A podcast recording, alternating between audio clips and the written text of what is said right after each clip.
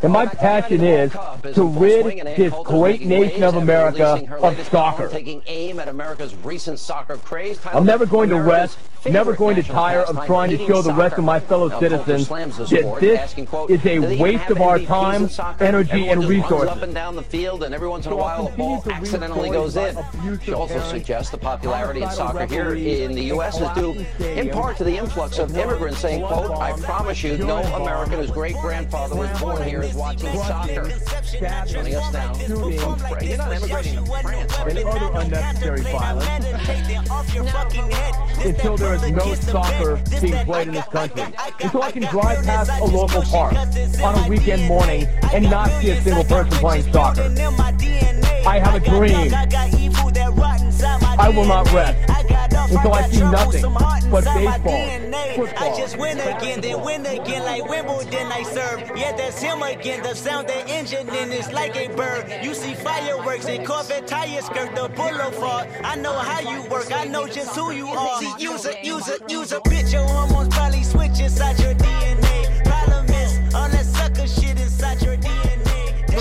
It's your Let's Fix Football. It's your host, Gabe Lezra, and I'm joined uh, in this World Cup preview week. And I say preview because everyone's doing them, but we are doing one too. I have him here. Evan, what's going on, buddy? I'm great, and I don't fucking care that everyone else is doing a World Cup preview because I'm ex- I'm finally excited about the World Cup. It took months of pain and ignoring that it was happening to get there. I'm excited, and so we're gonna talk about it. And if you don't like that, then just fuck off. Yeah, I for one am looking much forward to our U.S. Patriots uh, finally beating the Russians in Russia. Uh, so we also have uh, a couple other things. Obviously, there's some news on, you know, that that is kind of broken today. We'll discuss that. Um, uh, and it's news that I think Evan and I can both be kind of psyched about. Um, but I think the most important stuff we should start with is um, uh, I just wanted to, before we even got into anything, I wanted to, to shout out my man, uh, Ujwal, and it's I can't. I'm not going to do the whole Twitter uh, name, but it's at Ujwal something, and I just want to shout him out because he is, as far as I can tell, Evan, the first person to tweet at Ballon d'Or, uh, with the under the mistaken understanding that um, that we are the people that give out the Ballon d'Or. So shout out, congratulations. So first off, we should be Yeah, we should be. absolutely should be. Second off, this is a great growth plan for Ballon d'Or. Because Yeah. let me tell you, Sepp Blatter, we know, does not know what he's doing with Twitter. He is a gym of gyms on the internet. And we know this from when he went at Infantino and tweeted his millions of followers to fucking Berate in- this company. the high end, overpriced infant toy company in Northern Cal or somewhere in California. And so it's entirely possible that if we can get Sepp Blatter excited enough about the Ballon d'Or, he'll tweet at Ballon d'Or and poof, clicks. Be huge, huge for us as as an organization. But anyways, thank you, Ujwal, um, who said, um, of course, he said uh, he's a Messi fan, uh, Barcelona Messi fan. I, I mean, as a uh, someone who occasionally discusses soccer on the internet, I have run into people who, whenever I say anything, just bring up tell me how good Messi was in that particular thing in that particular area or doing whatever the hell I'm talking about. And it's it's it's inevitably it's always people who don't follow me. So what my question is like, and Keon has this happen to him constantly. My question is, how do you people find us?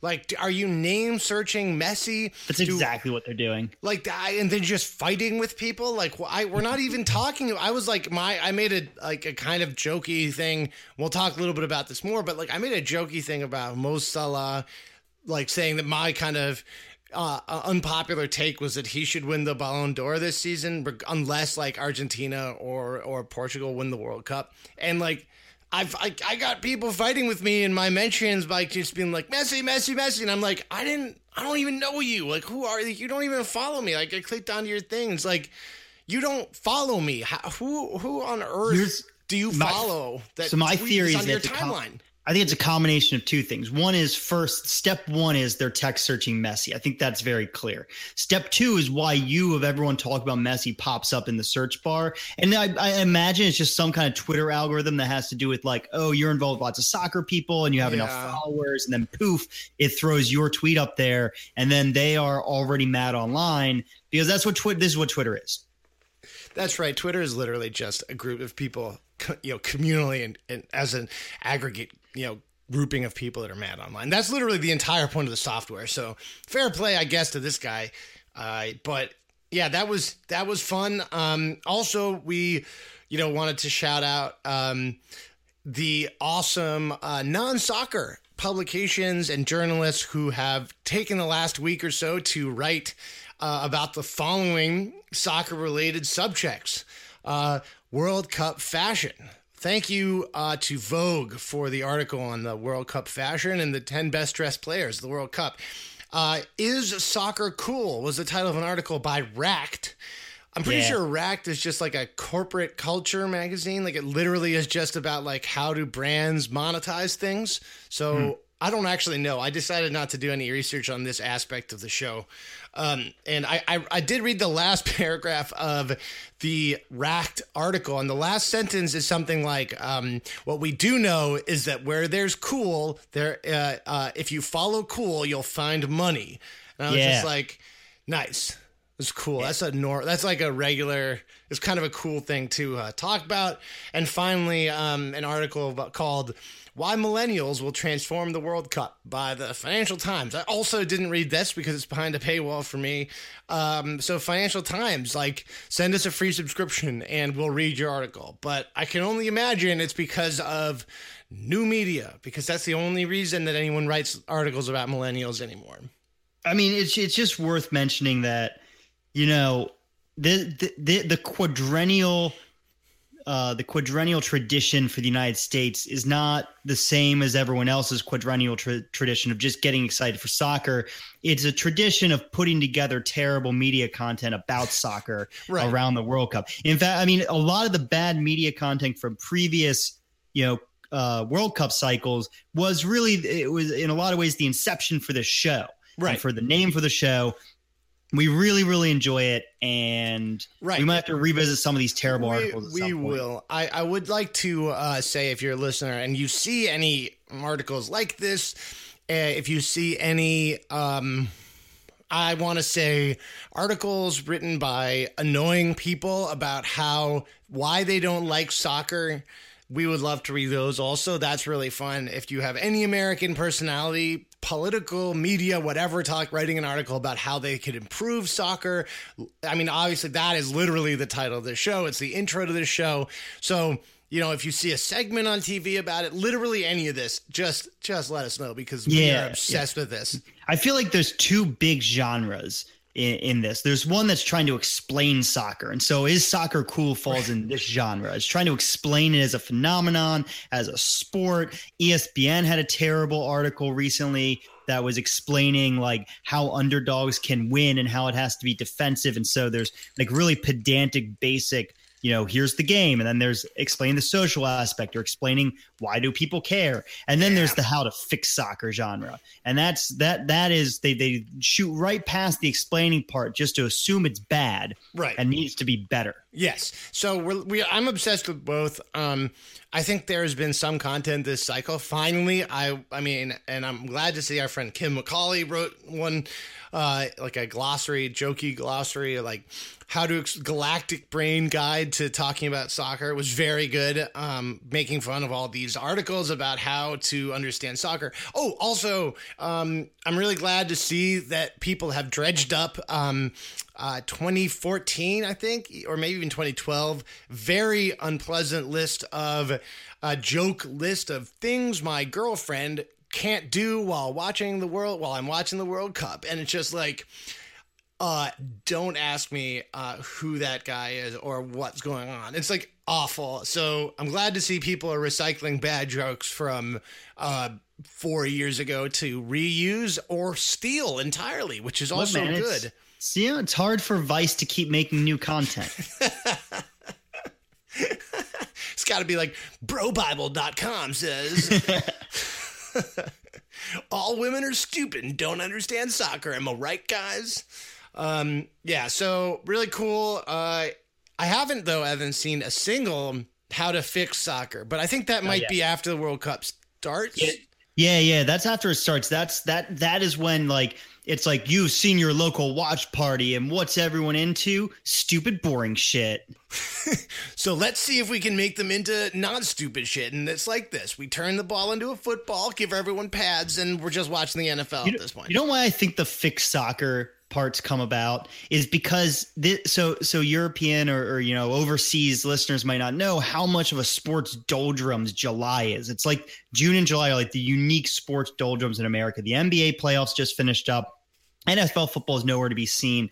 You've just got baseball, and it's mid-season baseball, which is not a particularly exciting baseball. Nothing important is happening in baseball right now.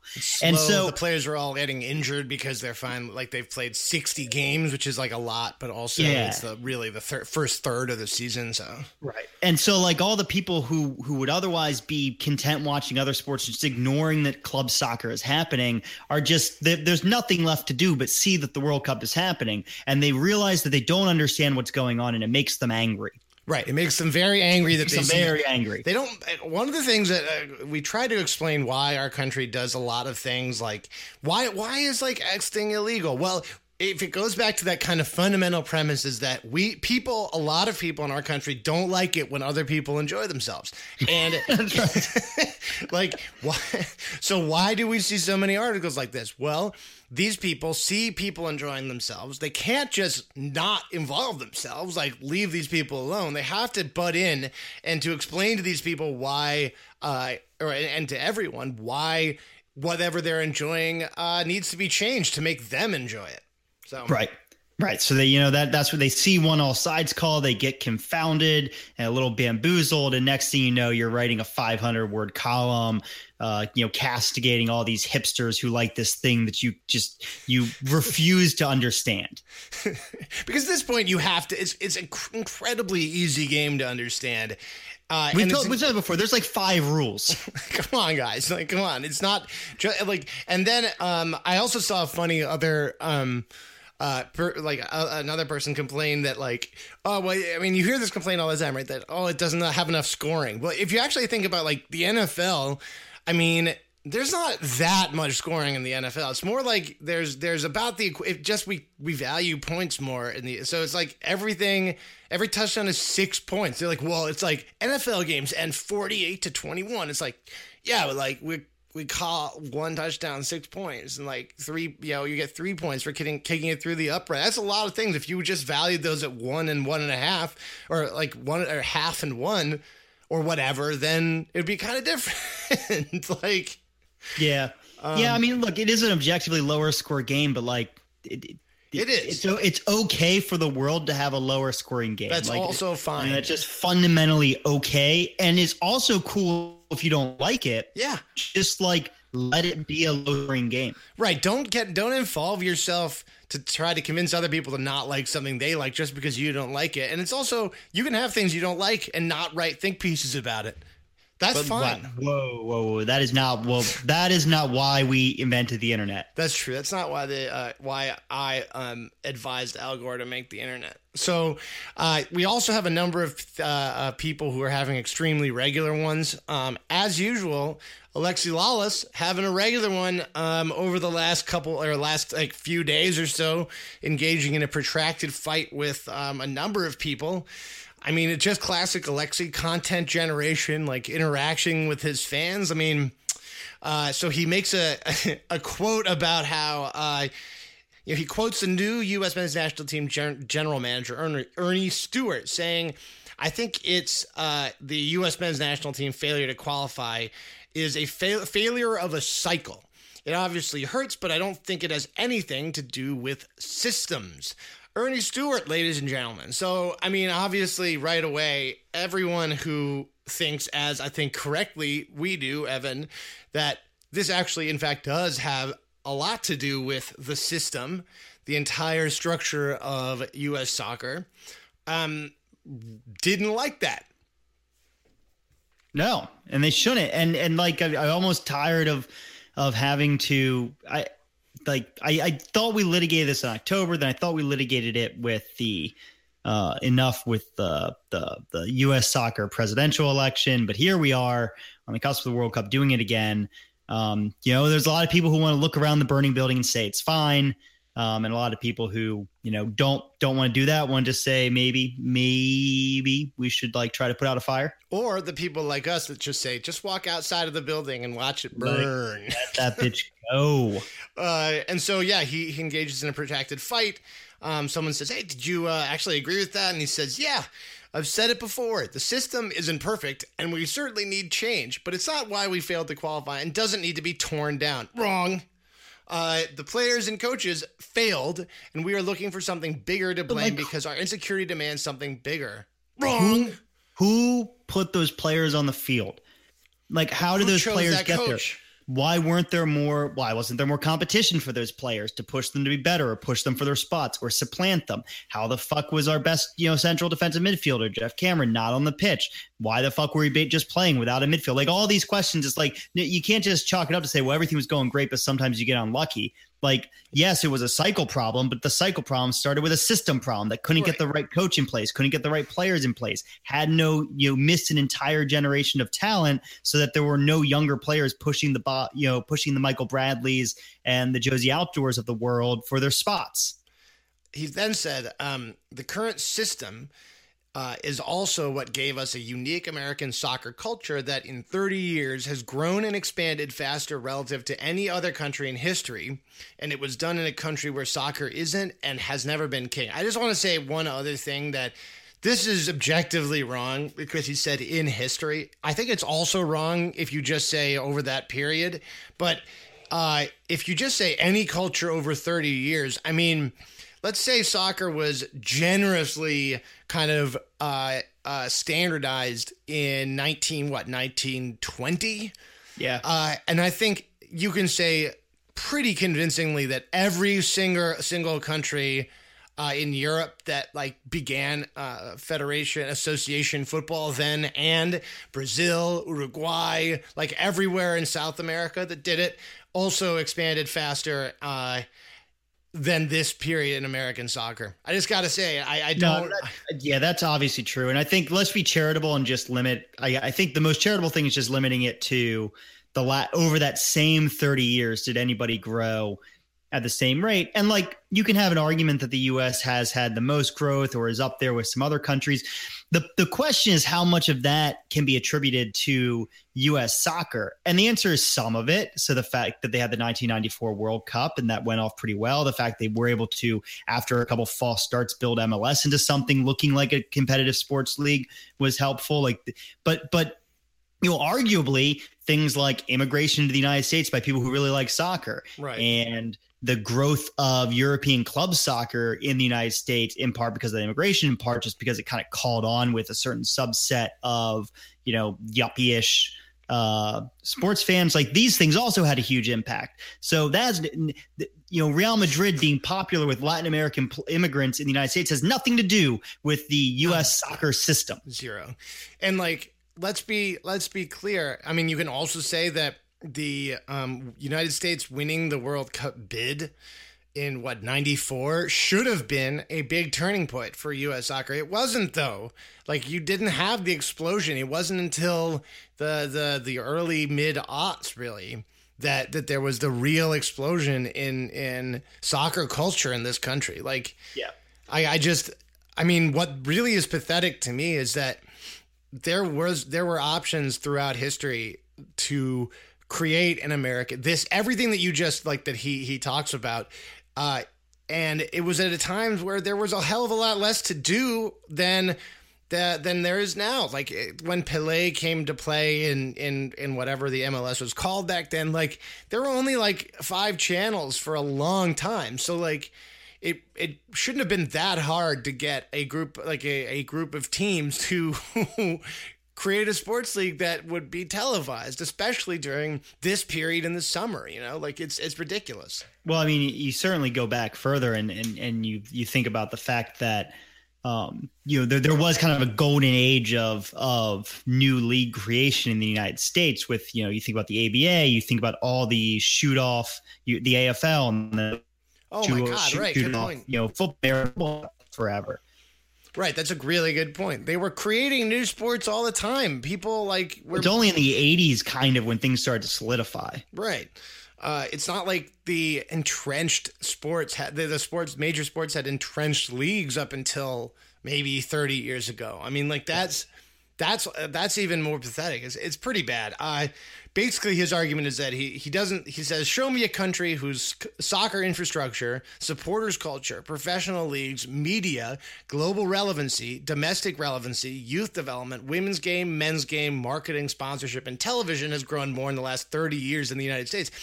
Here's what I, I will add, Evan, is that the thing about what he's saying is that everywhere else already loves this sport. So, Catching up. Yeah, that's the thing is we're we're ca- yeah we have the most room to grow. So just growing into it doesn't it, it doesn't necessarily say you're doing anything right. Right. It just means you're catching up. Right. So like, you know, I've I've heard I saw some people make arguments like, oh, like this is you know, I'll name like Japan, Australia, South Korea. I don't know if that's all that I don't know how I would put them on this, but like this is it's ridiculous. It's simply ridiculous. Alexi, you just uh, need to chill. Um, uh, although don't chill because then we will not have what 20 minutes of content to yeah, talk about with relationship to you. Um, so another person who is having an extremely, extremely normal one is uh, Gary Lineker, who um, out of I mean nowhere to us just kind of tweeted about how the Daily Mail were doing a hatchet job on him, um, saying, uh, as predicted, yet another hatchet job from the lovely agenda driven Daily Mail. I've never uttered a word in support of Putin and never would. It's absurd to suggest otherwise. Also, I love my country and representing England at two World Cup World Cups filled me with pride. This is so cool because I saw it, Evan, and I had no idea what he was talking about. So like I bet in England this was probably more of a thing, but like to me as just some guy reading, I was like, "Whoa, what? This came out of nowhere." Yeah, you yeah, that was my first thought too. Is like like when he said I've never said anything to support Putin, I'm like, well, what the fuck did you say that made you think people supported Putin?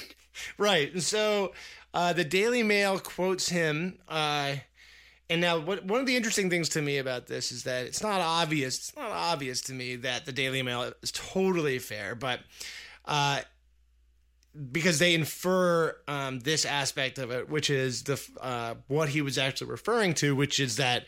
Um, and they, their reading is British fans should stop questioning FIFA's decision to award the World Cup to Russia.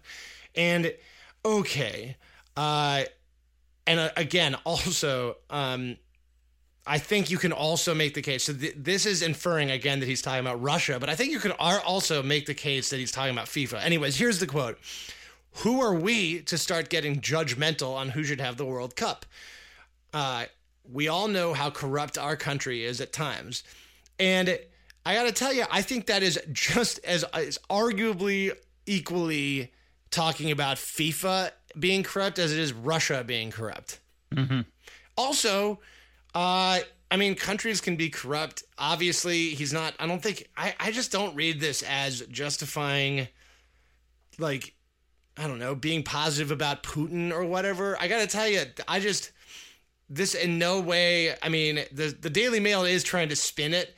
I wouldn't I'll give, say I'll give you the like read. this. The the read is similar to something we see in politics sometimes, where you know someone won't come out and you, you don't come out and, and uh, you know firmly say something good about a bad country or a bad person. Right. but but what you get caught up in doing is is going out of your way to avoid criticizing them. Yeah so, but he's he's gary lineker right? Not like presidential candidate right? No i i get that but but like I'm not. I am not willing to. I have no idea what Gary Lineker is doing this World Cup. But I'm also. I'm also not entirely convinced that he's not getting money from a Russian vodka yeah, company to do some brand shit. That's a good point. Strong point there. Also, I mean, and I also, again, I don't know the full uh, context because I didn't hear the interview with uh, uh, with the the Times of London, I guess. Uh, but you know, it, you just read this quote. I mean, I got to tell you how this could equally be um, in reference to FIFA and not not talking about Russia. Well, he also gets himself in trouble because he shits on his own country implicitly. Yeah, that's true. He does. He that that he definitely does do, and right before an international tournament. So,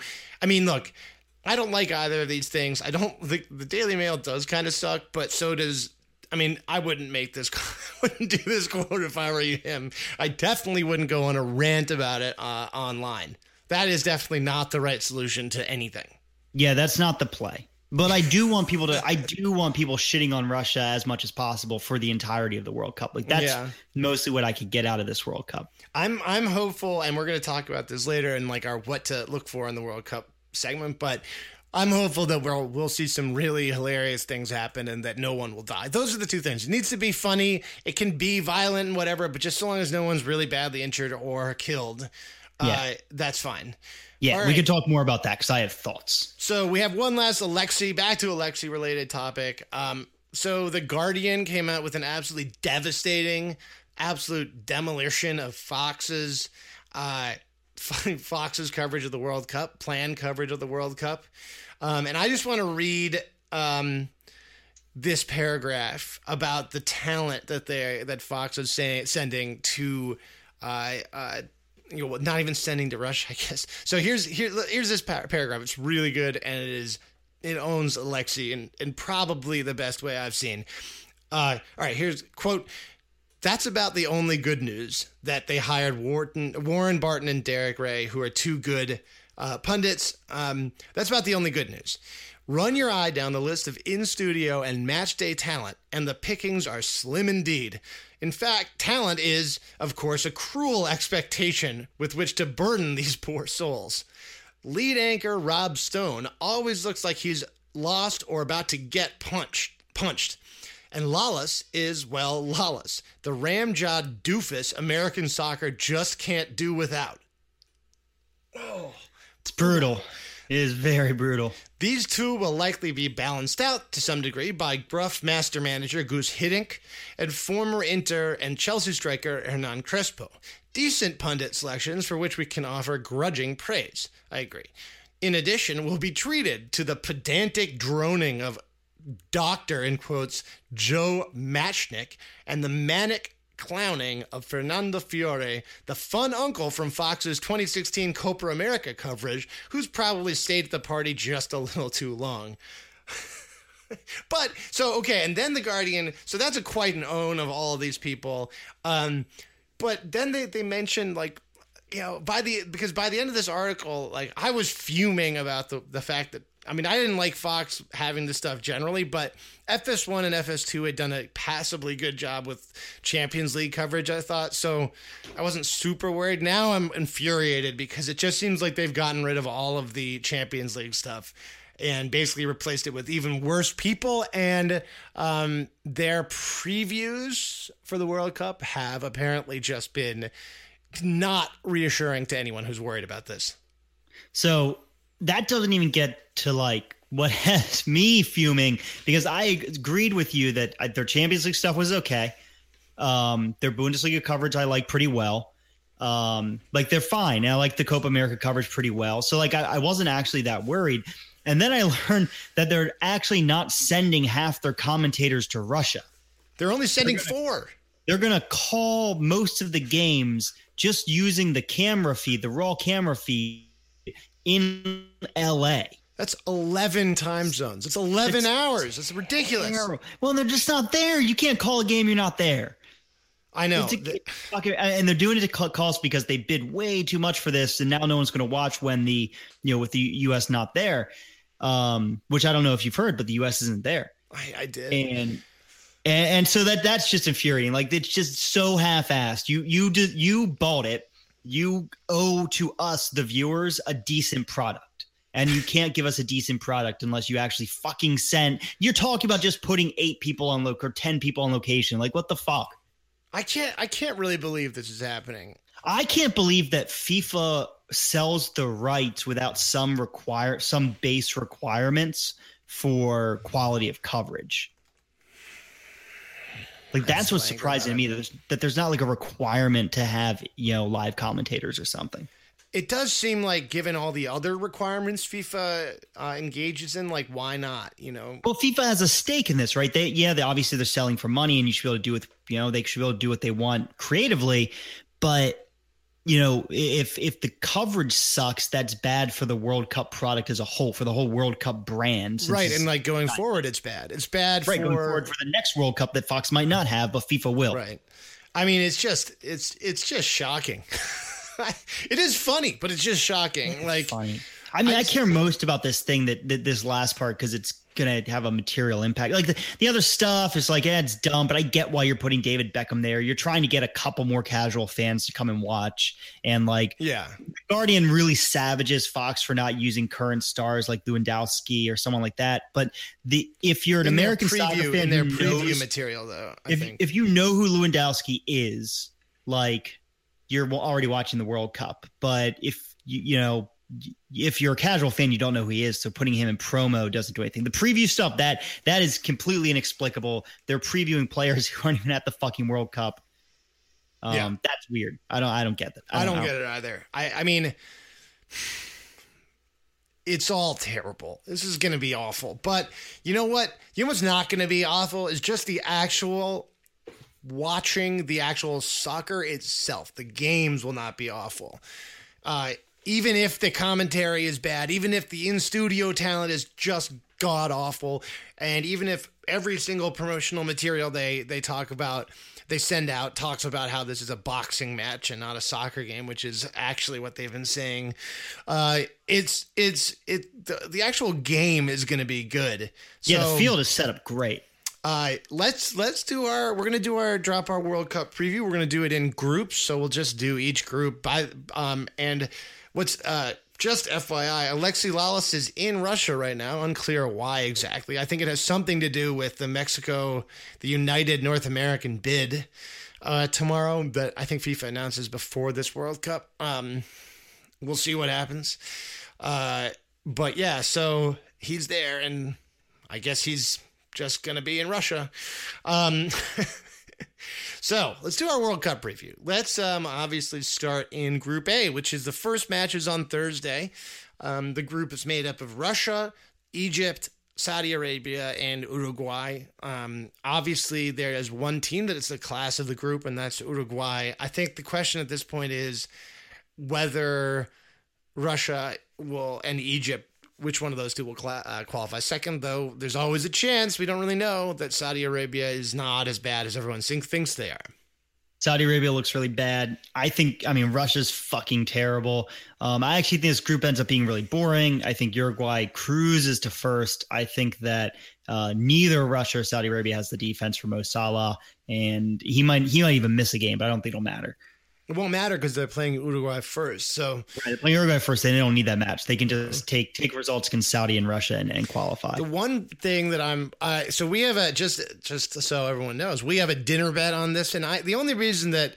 Uh, and Evan, I think, took the right position, which is that Egypt will qualify out of this group with uh, with Uruguay. The only reason I took Russia uh, is that I think that uh, having yourself be the home country, if you're not, if you're sort of like kind of a toss up, um, because I think it is kind of a toss up which one of these teams qualifies. Russia actually has a slightly higher ranking in FIFA's ranks, but you know, obviously they don't have anyone as good as Mo Salah. But if if it's sort of a toss up, then the home field uh, advantage that's brought by uh, the referees being in your favor, and they're going to just give all of the calls to Russia. Uh, that, that's true, especially because they're going to be terrified of being of being murdered, like literally murdered by Russian fans or players. Russia, um, or all the like fans. Putin. Famously, normal fans just gonna not just gonna go home and be not upset after the loss, and definitely not like have machetes and chop the referee in half, that kind of stuff. So, like, I see your home field advantage point, and I raise you that that there's a good chance, in my opinion, that Russia ends up having to play at least one of their matches in front of an empty stadium because of like fans rushing the field and throwing flares and shit. Yeah, and and and doing like racist chants and literally right. rushing the field to try to kill someone. And I mean, if if if we get through this first game Russia, Saudi Arabia, and the Russian fans haven't literally murdered someone, I think we're we're doing well. It's a good preview. Right. Um, so yeah, I think that the correct thing to to guess here, Uruguay comes out, and uh, my guess and your guess is Egypt. Um, it wouldn't shock me if Russia came out. It would shock me if Saudi Arabia came out of this group.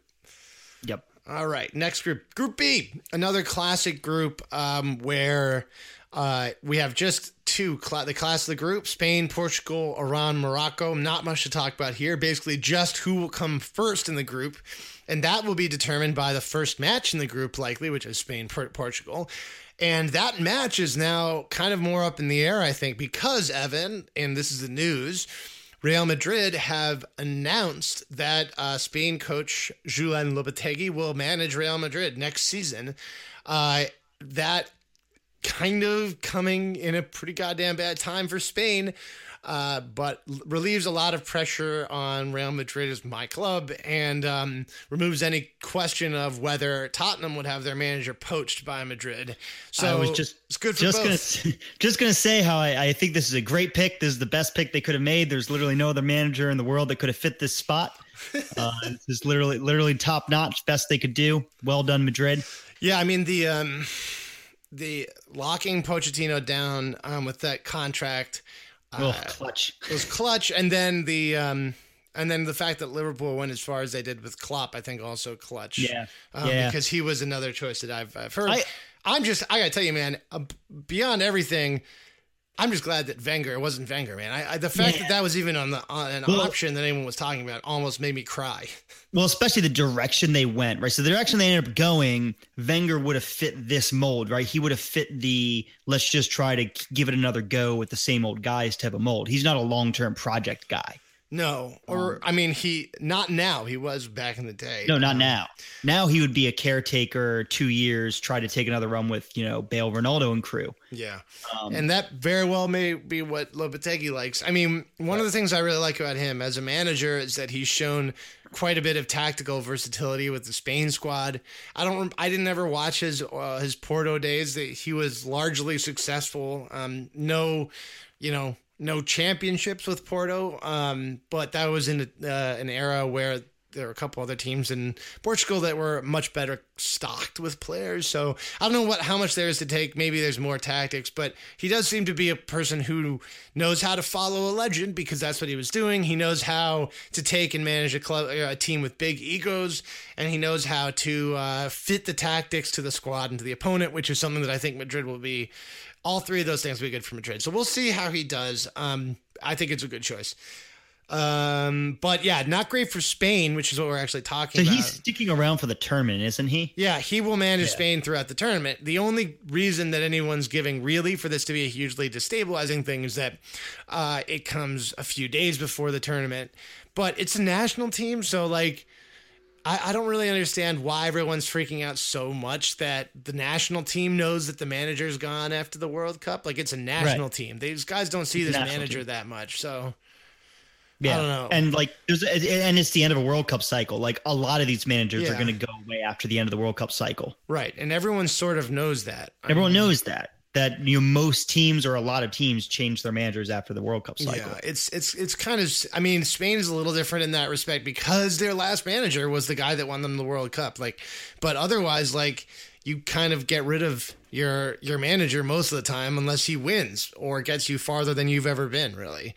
Uh, so I sort of expected Lopetegui to to hang on for this World Cup, and then I was totally unsure what his next step would be. So uh, but yeah, he's good tactically, very smart. Spain is crazy deep, has tons of talent. The only I think question left is whether they can break down what will probably be a pretty low block from Portugal with.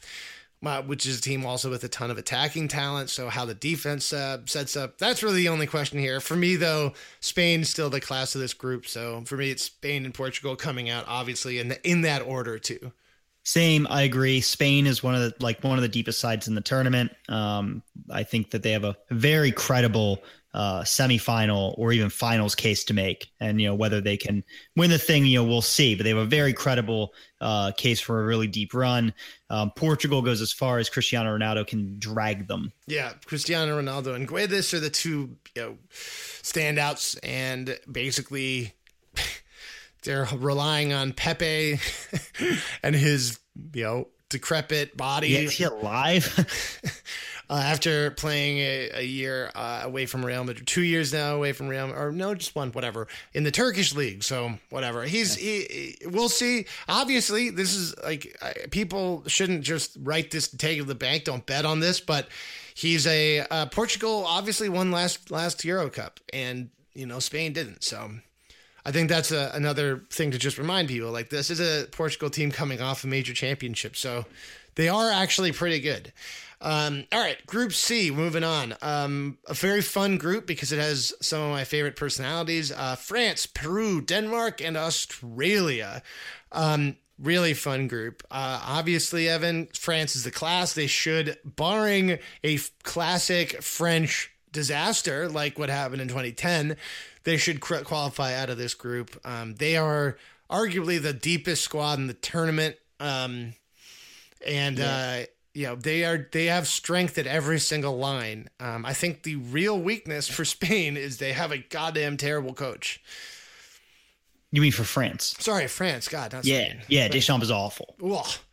And yeah, bad, the fact bad. that he's still winning, like leading the team, is crazy. Like France, it's pretty bad, guys. Like he, he, like they, there's literally no I don't think any obvious issue with this French team. It's like you're starting a front line of like Griezmann and Mbappe.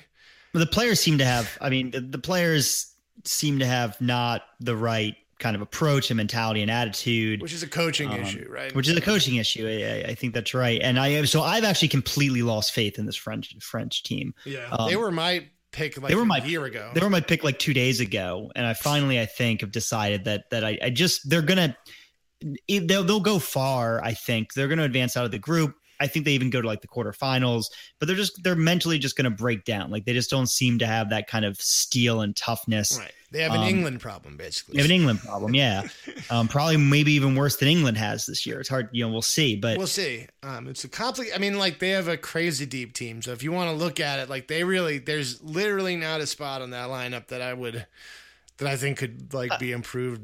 Talent wise, their B team could win the tournament. Yeah, but this is how good a team they have. Yeah, talent wise, um, they're they're um the team of players made just from people they didn't call to the tournament.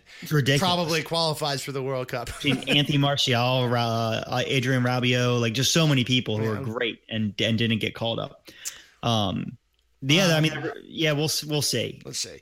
Uh, in terms of coming in second, though, this is this is a question mark. Um, I love Peru. I've been extremely into them. There are the darlings for me of this cycle. A lot of people in the United States and in kind of Latin America fall in love with this Peruvian team. Uh, they're awesome. I would love to see them go through, but you know, Denmark uh, strong uh, also has a very strong side. Well, strong relatively. They have Christian Eriksen, which can yep. actually get you to out of the qualification phase by himself in a World Cup.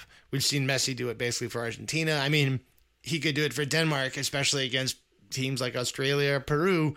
Australia famous for kind of getting stuck in a little bit, playing that physical game that uh, the kind of comes in, in a lot of the English former English colonies and they're gonna do it and they're gonna play it. Um, they uh, although they, I mean, I love the Soccer Socceroos. It's another great you know fan base, really fun to hang out with and uh, likable team. So this is filled with likable teams for me. Yeah, I I I see it maybe being Peru or Denmark.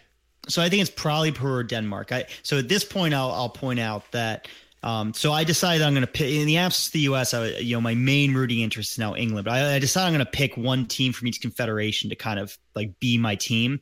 Right. And Australia, because of how fun the Socceroos and the fan base and everyone is, they're they're actually my they're my team from nice. down uh, down that way. Down under. I'm really pulling for them here to yeah to uh to sneak out a couple uh couple results, but I don't think they will. Um, I think it is down to Peru and Denmark. Um, I think that I would edge Denmark just a little bit, mostly from World Cup experience. Um, the, you know, and, and, you know having the star power Eriksen helps, but I think you know they're a more experienced side.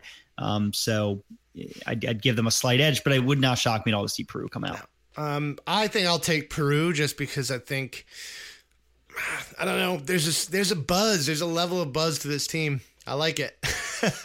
I'll just go with the narrative, baby. I have no reason for this. I'll go Peru, but either way, it wouldn't shock me if actually wouldn't shock me if Australia came out of this group. They could, yeah. They, I, I, think they could. I don't the think only, the only shock in this group would be if France didn't finish first. That'd right. be a shock. Um, the next group similar: uh, Argentina, Croatia, Iceland, Nigeria. Group D. Um, it's similar, but not exactly the same. Obviously, Argentina is the class of this group, um, but Argentina is a team that has been crazy roiled. Um, for whatever reason, they just seem unable uh, to pull it together in the prime of arguably the best player ever's career. I don't know what else to add. I think everyone sort of knows that Argentina, you know, Messi will carry them, but you can I, 11 players. It's not basketball. One player yeah. isn't going to get you to the final. This is They're not they're not as deep as France. So that's where like not quite the same as the last group because I don't think that Argentina just talent wise is so as far ahead. Maybe uh, in attacking talent they're even farther ahead, but everyone but not else. not overall, right. right? Not not across the entire uh, across the entire team. Um, and so you know that they're gonna I, they're gonna win the group. I don't think there's really that much question. Um, but but yeah, I mean they're look we we've seen it before. We've seen it every time with uh with Argentina for the last few years and, right. straight up to the finals uh, the last cycle. They've they struggle to put it together. They have really weird coaching decisions. They have really weird personnel decisions. They just they they struggle to to make a complete puzzle out of all the pieces they have. Yeah, and this time their coach is Sampaoli, who actually was you know coaching candidate for Barcelona. Like he's actually a, has been a pretty good coach, but for whatever reason he just can't also can't put it together. And uh, he, I mean he they're so talented he didn't even call Icardi. I mean this is crazy talented attacking team, but they don't have the greatest defense. And as Spain showed, you know, a crazy good attacking team playing a strong defensive side might only score one goal, but if you don't have a defense, uh, a good side will score six on you, and that's exactly what happened when uh, Argentina played Spain. So yeah, yeah, no defense is just playing with fire in a knockout tournament. Yeah. Uh, in terms of the second spot, uh, everyone loved Iceland at the Euros. I imagine they'll love Iceland again, just in terms of uh, enjoying them. Not Yo, yeah, it'll be fun, and but, I'm gonna they're even though they're not one of my official confederation representative teams um i'm definitely rooting for them it's gonna be fun yeah they're just not going to do anything. No, they're not. And the reason they're not is that Croatia actually is a, a class above Iceland. Um, Croatia with uh, with a center of uh, uh, Modric, Kovacic, Rakitic is a crazily good midfield. Um, arguably one of the most talented in the entire World Cup those three players, Rakitic plays for Barcelona, um, Modric, Kovacic both play for um, Real Madrid, and then uh, Mandzukic up front. So.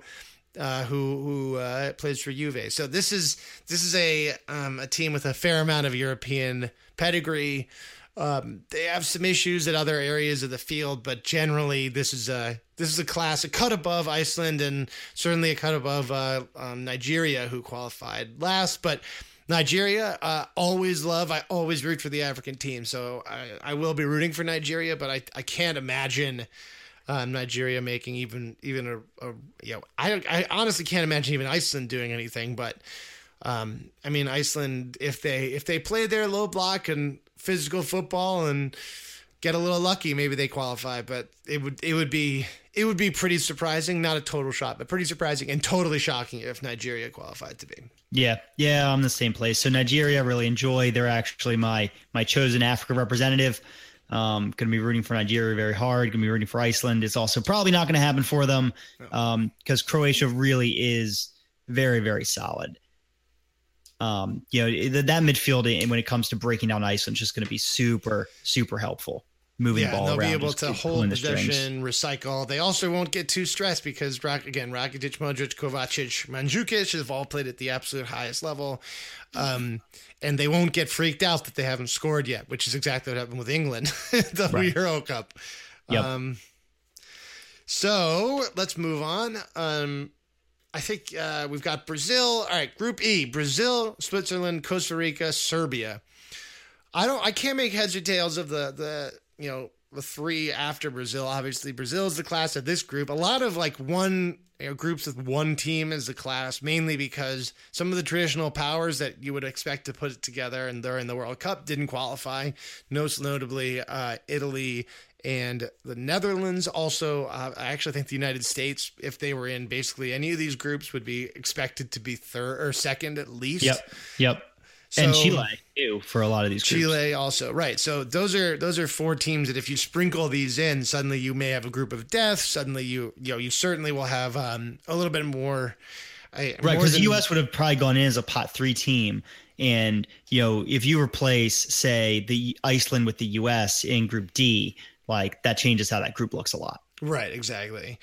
Um, but yeah, so it's Brazil, Switzerland, Costa Rica, and Serbia. I feel like uh, I could see Swiss. I think my my money right now is on Switzerland. Um, Serbia obviously have a couple of you know strong attacking players um, in in uh, Marek Hamšík from Napoli, who is very good. Um, but I don't see, and obviously. Uh, uh, Costa Rica has Keylor Navas, who was the hero in the last World Cup, and that performance was 100%. That and his his strong role at Levante was why he came to Real Madrid. Um, it wouldn't totally shock me if uh, Keylor plays hero ball for Costa Rica to get them through, but I, I think Switzerland very solid defense, a strong assortment of, of, of talent, it kind of sprinkled randomly. Uh, I mean, Alaba, David Alaba is probably the best player on the squad, but yeah, they're they're my choice to come out of the group. But it wouldn't shock me if Costa Rica came out. So I'm I actually think that this is one of the more tossed up uh, toss up number twos um, in the group. I think Switzerland, Costa Rica, Serbia all have a pretty legitimate case. Costa Rica is a half step behind, but they play such good defensive soccer that I can just really see them frustrating people. Do a smash, you know, one quick smash and grab, and then a couple draws, and you can get through. Um, and, yeah. and I can see Costa Rica pulling that off. Serbia, um, like you already point out some of the some of the good attacking talent they have. They also have Mitrovic who plays um, who was who was pretty good for um, Newcastle and, and, then in the championship on loan. So um, you know, I, I, think that they're they're three solid teams, but they're three flawed teams. Costa Rica has no attack. Switzerland has kind of you know over reliance on a couple players like Shaqiri uh, for attack, and if he just has an off day, they're they're going to produce nothing. Um, so it's just hard for me to tell who's going to be able to put it together for a couple weeks to uh, to get the points. And you know, and is anyone going to steal any points off Brazil? Um, that actually wouldn't shock me either. Switzerland again, because Brazil's going to qualify and, the, and they're not going to care about winning every game. The reason I say Switzerland is that they literally just held Spain to one goal. Um, and if you're going to hold a you know a team like Spain to one goal, I mean, look, Spain, uh, Spain's a good team, so you know they have a little bit of issue um, occasionally, there have been some questions about who's going to start up front, but if you can hold an attacking team like Spain to one goal, and uh, uh, uh, then you're doing all right, I think. So, I mean, I don't know. I, I I liked. I mean, they're classically defensive side. They were the only game that Spain lost in the la- in the the World Cup they won was to Switzerland, and you know, Switzerland has basically in every World Cup I've ever seen them in produced a strong defensive side that plays very deep but very solid. I think that I, I will make two predictions here that are mutually exclusive, but I wouldn't be surprised by either of them. One is Serbia pulls it off; they they come out of the group. I like Serbia; I think they're strong side. The second is that that totally doesn't happen. Switzerland wins on the strength of a really good tournament by Shaqiri, who is playing for a big move now that got relegated. He's 26 years old. He's going to get a big money move somewhere, and that right. get, that money gets bigger and bigger and bigger the better he plays this tournament. He has a lot to gain uh, with a good World Cup. Yep. Um, so it wouldn't shock it wouldn't shock me if any. And again, it also wouldn't it wouldn't really shock me if uh, um, Keylor Navas single handedly lifts his team out of the group like he did yep. last World Cup. That's again not wouldn't. I mean, he uh, single handedly, in a way, I mean, put the U.S. out with some ridiculous saves in the U.S. Costa Rica match. Remember so. that. That he had one of the most amazing saves I've ever seen in that game. Um, all right, next group, Group F: Germany, Mexico, Sweden, and South Korea. If there is a, group. if there is a group of death, it is this because it is uh, Mexico, Sweden, and South Korea are um, Mexico's, I think, you know, again, a cut above the other two, but the other two are closer to Mexico's level than um, the Croatia, Iceland, Nigeria um, group. But yeah, I, I do think Mexico's a cut above. But you know, shout out to Rafa Marquez who's playing uh, for Mexico in this World Cup at age 39. He went His fifth World Cup or something, something like that. Um, he also, um, in funnier and also funny news, was sanctioned by the Office of Foreign Asset Control in the United States. Uh, yeah, so OFAC sanctioned Rafa Marquez for I think it was uh, uh, uh money that was moving around bank accounts that they had linked to him and also to narco trafficking. So that's yeah. Cool. It was basically he was basically accused of assisting in money laundering for cartels. Exciting. Um, and that's also why if you watch him um, in training, he wears uh, no there are no ads on the gear that he's wearing. So um, and that's mainly because Coca Cola, who is the sponsor apparently of the training gear for Mexico, is scared scared of uh, uh, uh, scared of OFAC as they should be. yeah. Uh, but yeah, uh, this I I mean.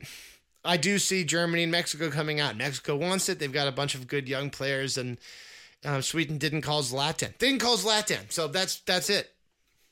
Yeah, I mean Sweden. I read a I read a fair amount about Sweden uh, with with the fact that they didn't call Zlatan, and that, that made me viscerally upset, and that's why I went and looked at it. So apparently, what happened is they he retired from the national team sometime ago, I guess after Euro, um, and they kind of readjusted to a much more organized, much more defensive uh, style of play that didn't involve just get the ball to Zlatan.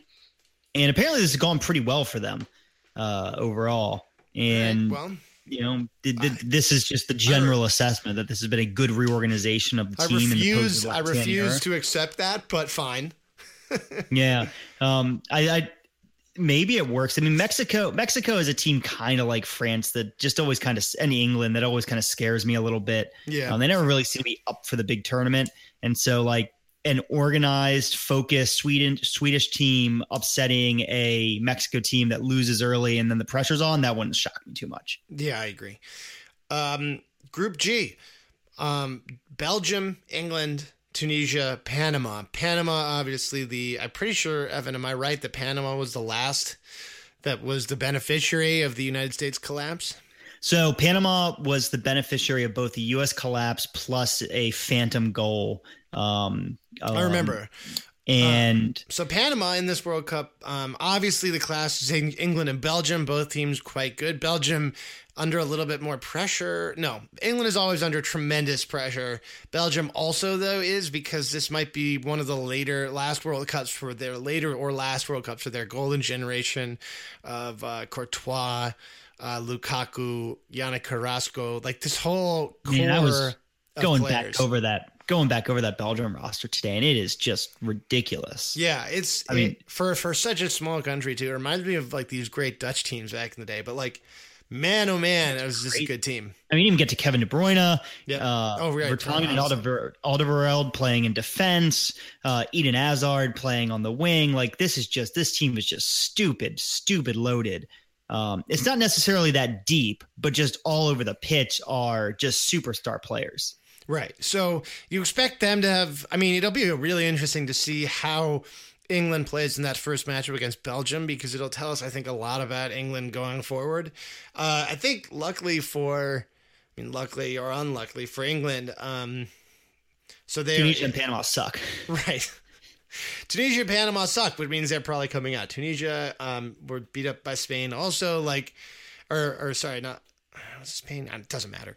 But yeah, so yes, correct. Um, I don't see either Tunisia or Panama doing no, anything. I, I, think this is England and Belgium, and it's really who, you know what order they're going to come out in.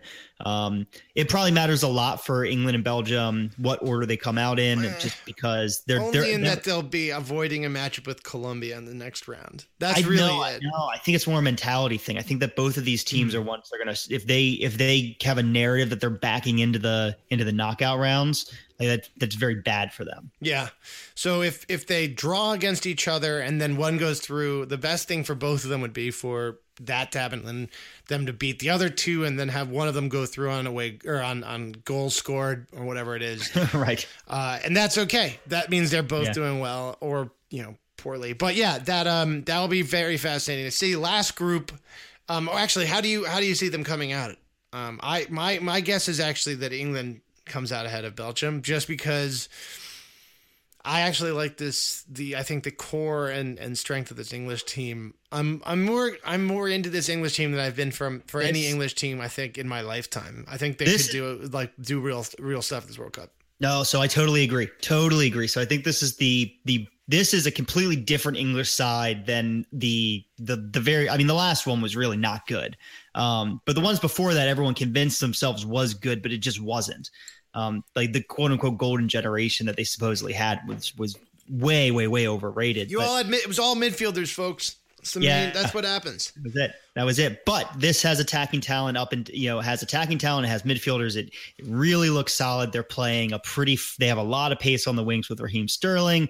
Um, so they're playing a pretty fun uh, brand of football, probably five at the back with uh, with the wingbacks pushing forward. I think it's going to be exciting. I don't think it's going to be the normal kind of English uh, English side that just collapses um, under the pressure. And I think Harry Kane is better than any English attacking player that that's been brought to you know to a World Cup in basically a generation.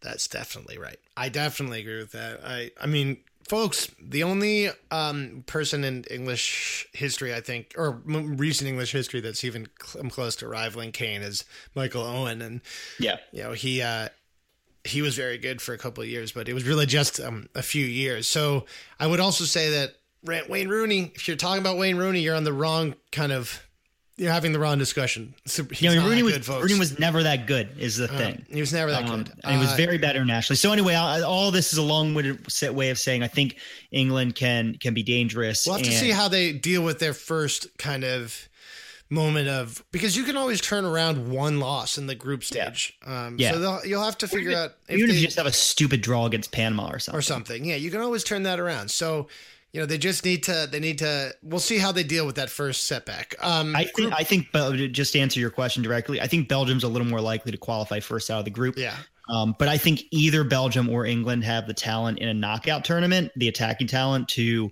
uh, to make some waves. And, and, the defense, like this overall squad, like overall squad too. Yeah, uh, but because of their attacking talent, they have a punch even yeah. against better squads.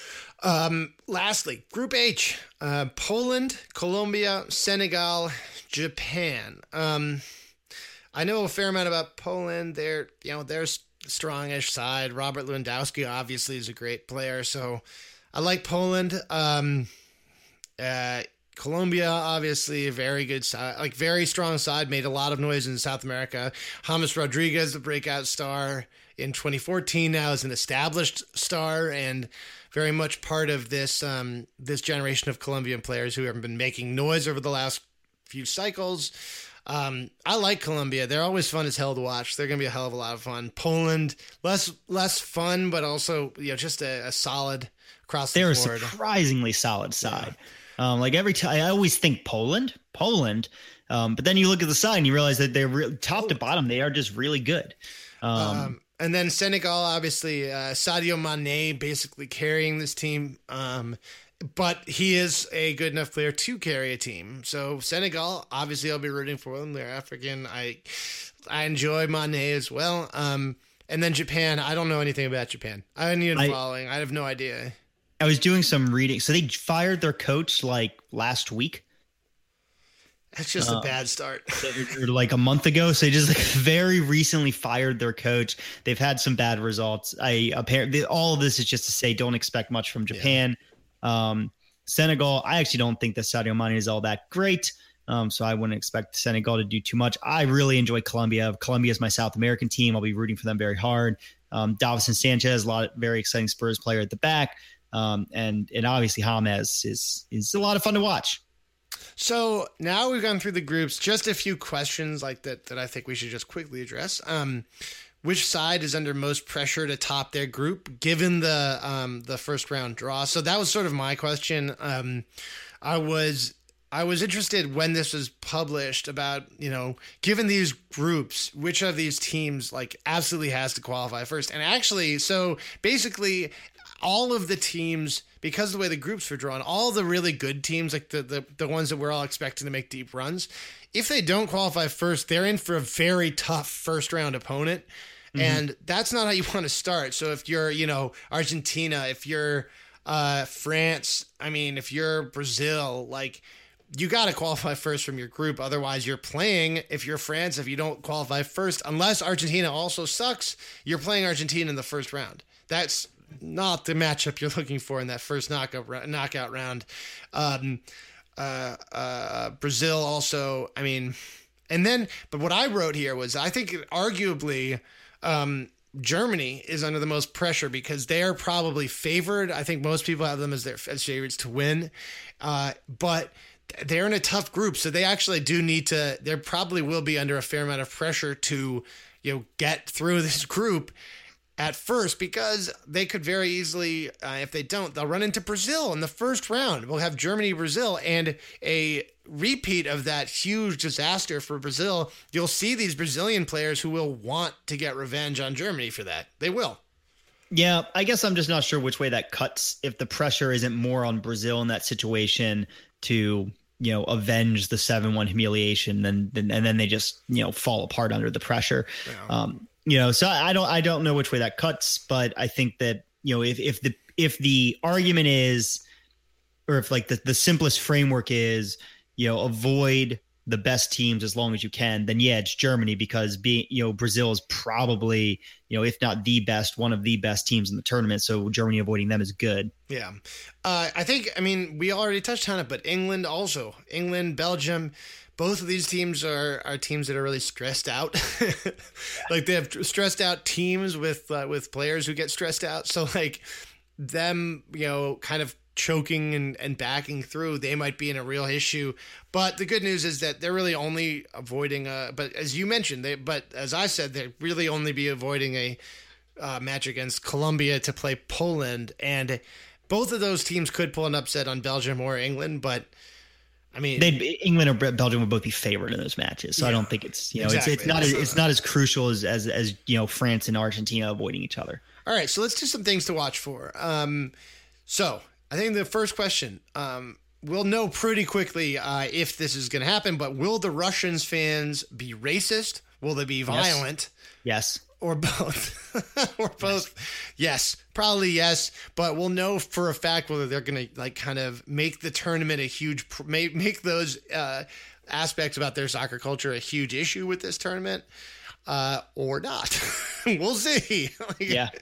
Uh, and that's probably in that first match because that is a lot of those combinations that those russian fans love to mess with uh, right? Which is like they've got a middle eastern opponent in playing in Russia. Um, I mean, it'll be amazing. I can't.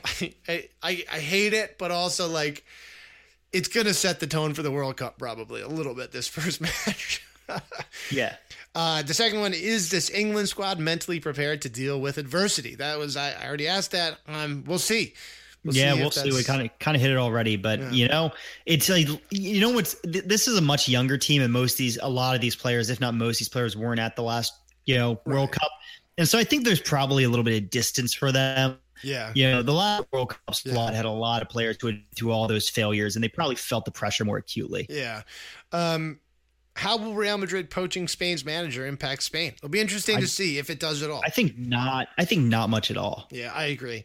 Um, and then uh, classic. I want to just throw all the way back to one of our first uh, podcasts about these leaked images of the Russian stadium with those what looked like uh, totally thrown up haphazardly stands.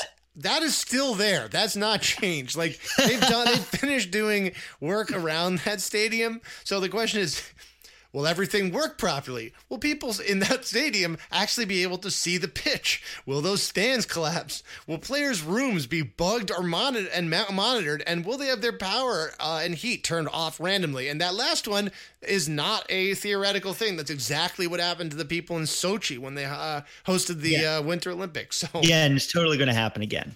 Yeah, like I, can't, I can't wait the journalists are gonna like actually have their shit just totally monitored and bugs and everything in their in their machines and all that yeah. stuff. Can't yes. wait for it. Yes. Uh, so just some serious predictions as we as we as we leave. Um, which team will be caught with prostitutes? Ah, just kidding. That's already happened. Hey. And Mexico. If you had Mexico, you uh, you were right. Mexico was Russian caught with um, 30 prostitutes already. So there's no French prostitution scandal um, so far, but Mexico has already already got that one locked down. Um, will uh, Fox's absolutely top notch commentary team win an Emmy for their work? No. No, probably not. No. Probably not, guys. Probably not. Um, unless they do some accidental documentary work on the ground uh, after some sort of attack. Uh, all right. All right. Actual, uh, actual, uh, uh, uh, actual ones. So first of all, which team is going to crash out early? Um, I think if I had to hazard a guess, um, and this is maybe a cop out, but I think the most likely team that would really shock people that would crash out early is Mexico. Yep, I was just looking at Mexico on the on the sheet. Yeah. Uh, though again, if England is really really bad, like if really England really really just kind of eats it, it could be England because I just don't see it. I don't see it, I guys. I don't see it with Tunisia and Panama as the other ones. So, yeah, I think Mexico is what the one that would uh, most likely that would shock people. Um, I just don't see like some of the other doubled up groups, right? Like, you know, I can't imagine Portugal or Spain crashing out because Iran and Morocco are both really bad. I mean, my next answer is France. Yeah. In the first round. Yeah, I mean, I, I don't think it's completely impossible. No, That's not that is impossible. not the easiest group. Australia being the worst team in that group. Australia is not a bad team, and like I mean they're not great, but I, they could sneak a draw, and then that becomes against France, and if, if that happens, then that all becomes really fucking interesting. Um. All right, Evan. Do you have a new winner? Who wins? So what? and it's funny because now I'm saying France might crash out, and like just a week ago, France was my pick to win the whole thing. um, ah, man, I, I was thinking about this all day, and I just kept going back and forth. Um, mm, I can't decide between Spain and Germany. Yeah. And I'm going to go ahead and say Spain. I am going to say Germany. No, I'm not. I'm not going to say Germany. Sorry. I'm taking that I back. Also, Doesn't count. Okay. Uh, I'm going to stick with France. I'm going with you France. sticking with them, yeah. Um, and I'm not checking Germany because they already won the World Cup last time, and that rarely happens that you see the repeats. Repeat, yeah, yeah, it's um, tough. They have a really good squad though, but I just think I that also- maybe if they hit Spain in the semis or whatever, something like that, they could they might run up against a team who's just more more invested in the game than they are. I got I got to tell you I'm I'm really tempted to take Brazil. Like when I yeah. look at that squad it looks just fucking stupid from attack back through midfield, but the defense I'm really not convinced. Yeah. That is Brazil's big issue. So maybe they can outshoot and outscore teams, but that's a bad formula for actually winning the thing. Like all they need to do is run into one team who right. is more complete than they are, and and that yeah, and, that, and that's why I'm more more willing to go with Spain, who you know they're they're struggling up front, you know, with a proven goal scorer to lead the line right now, but they have people who can put together a tournament.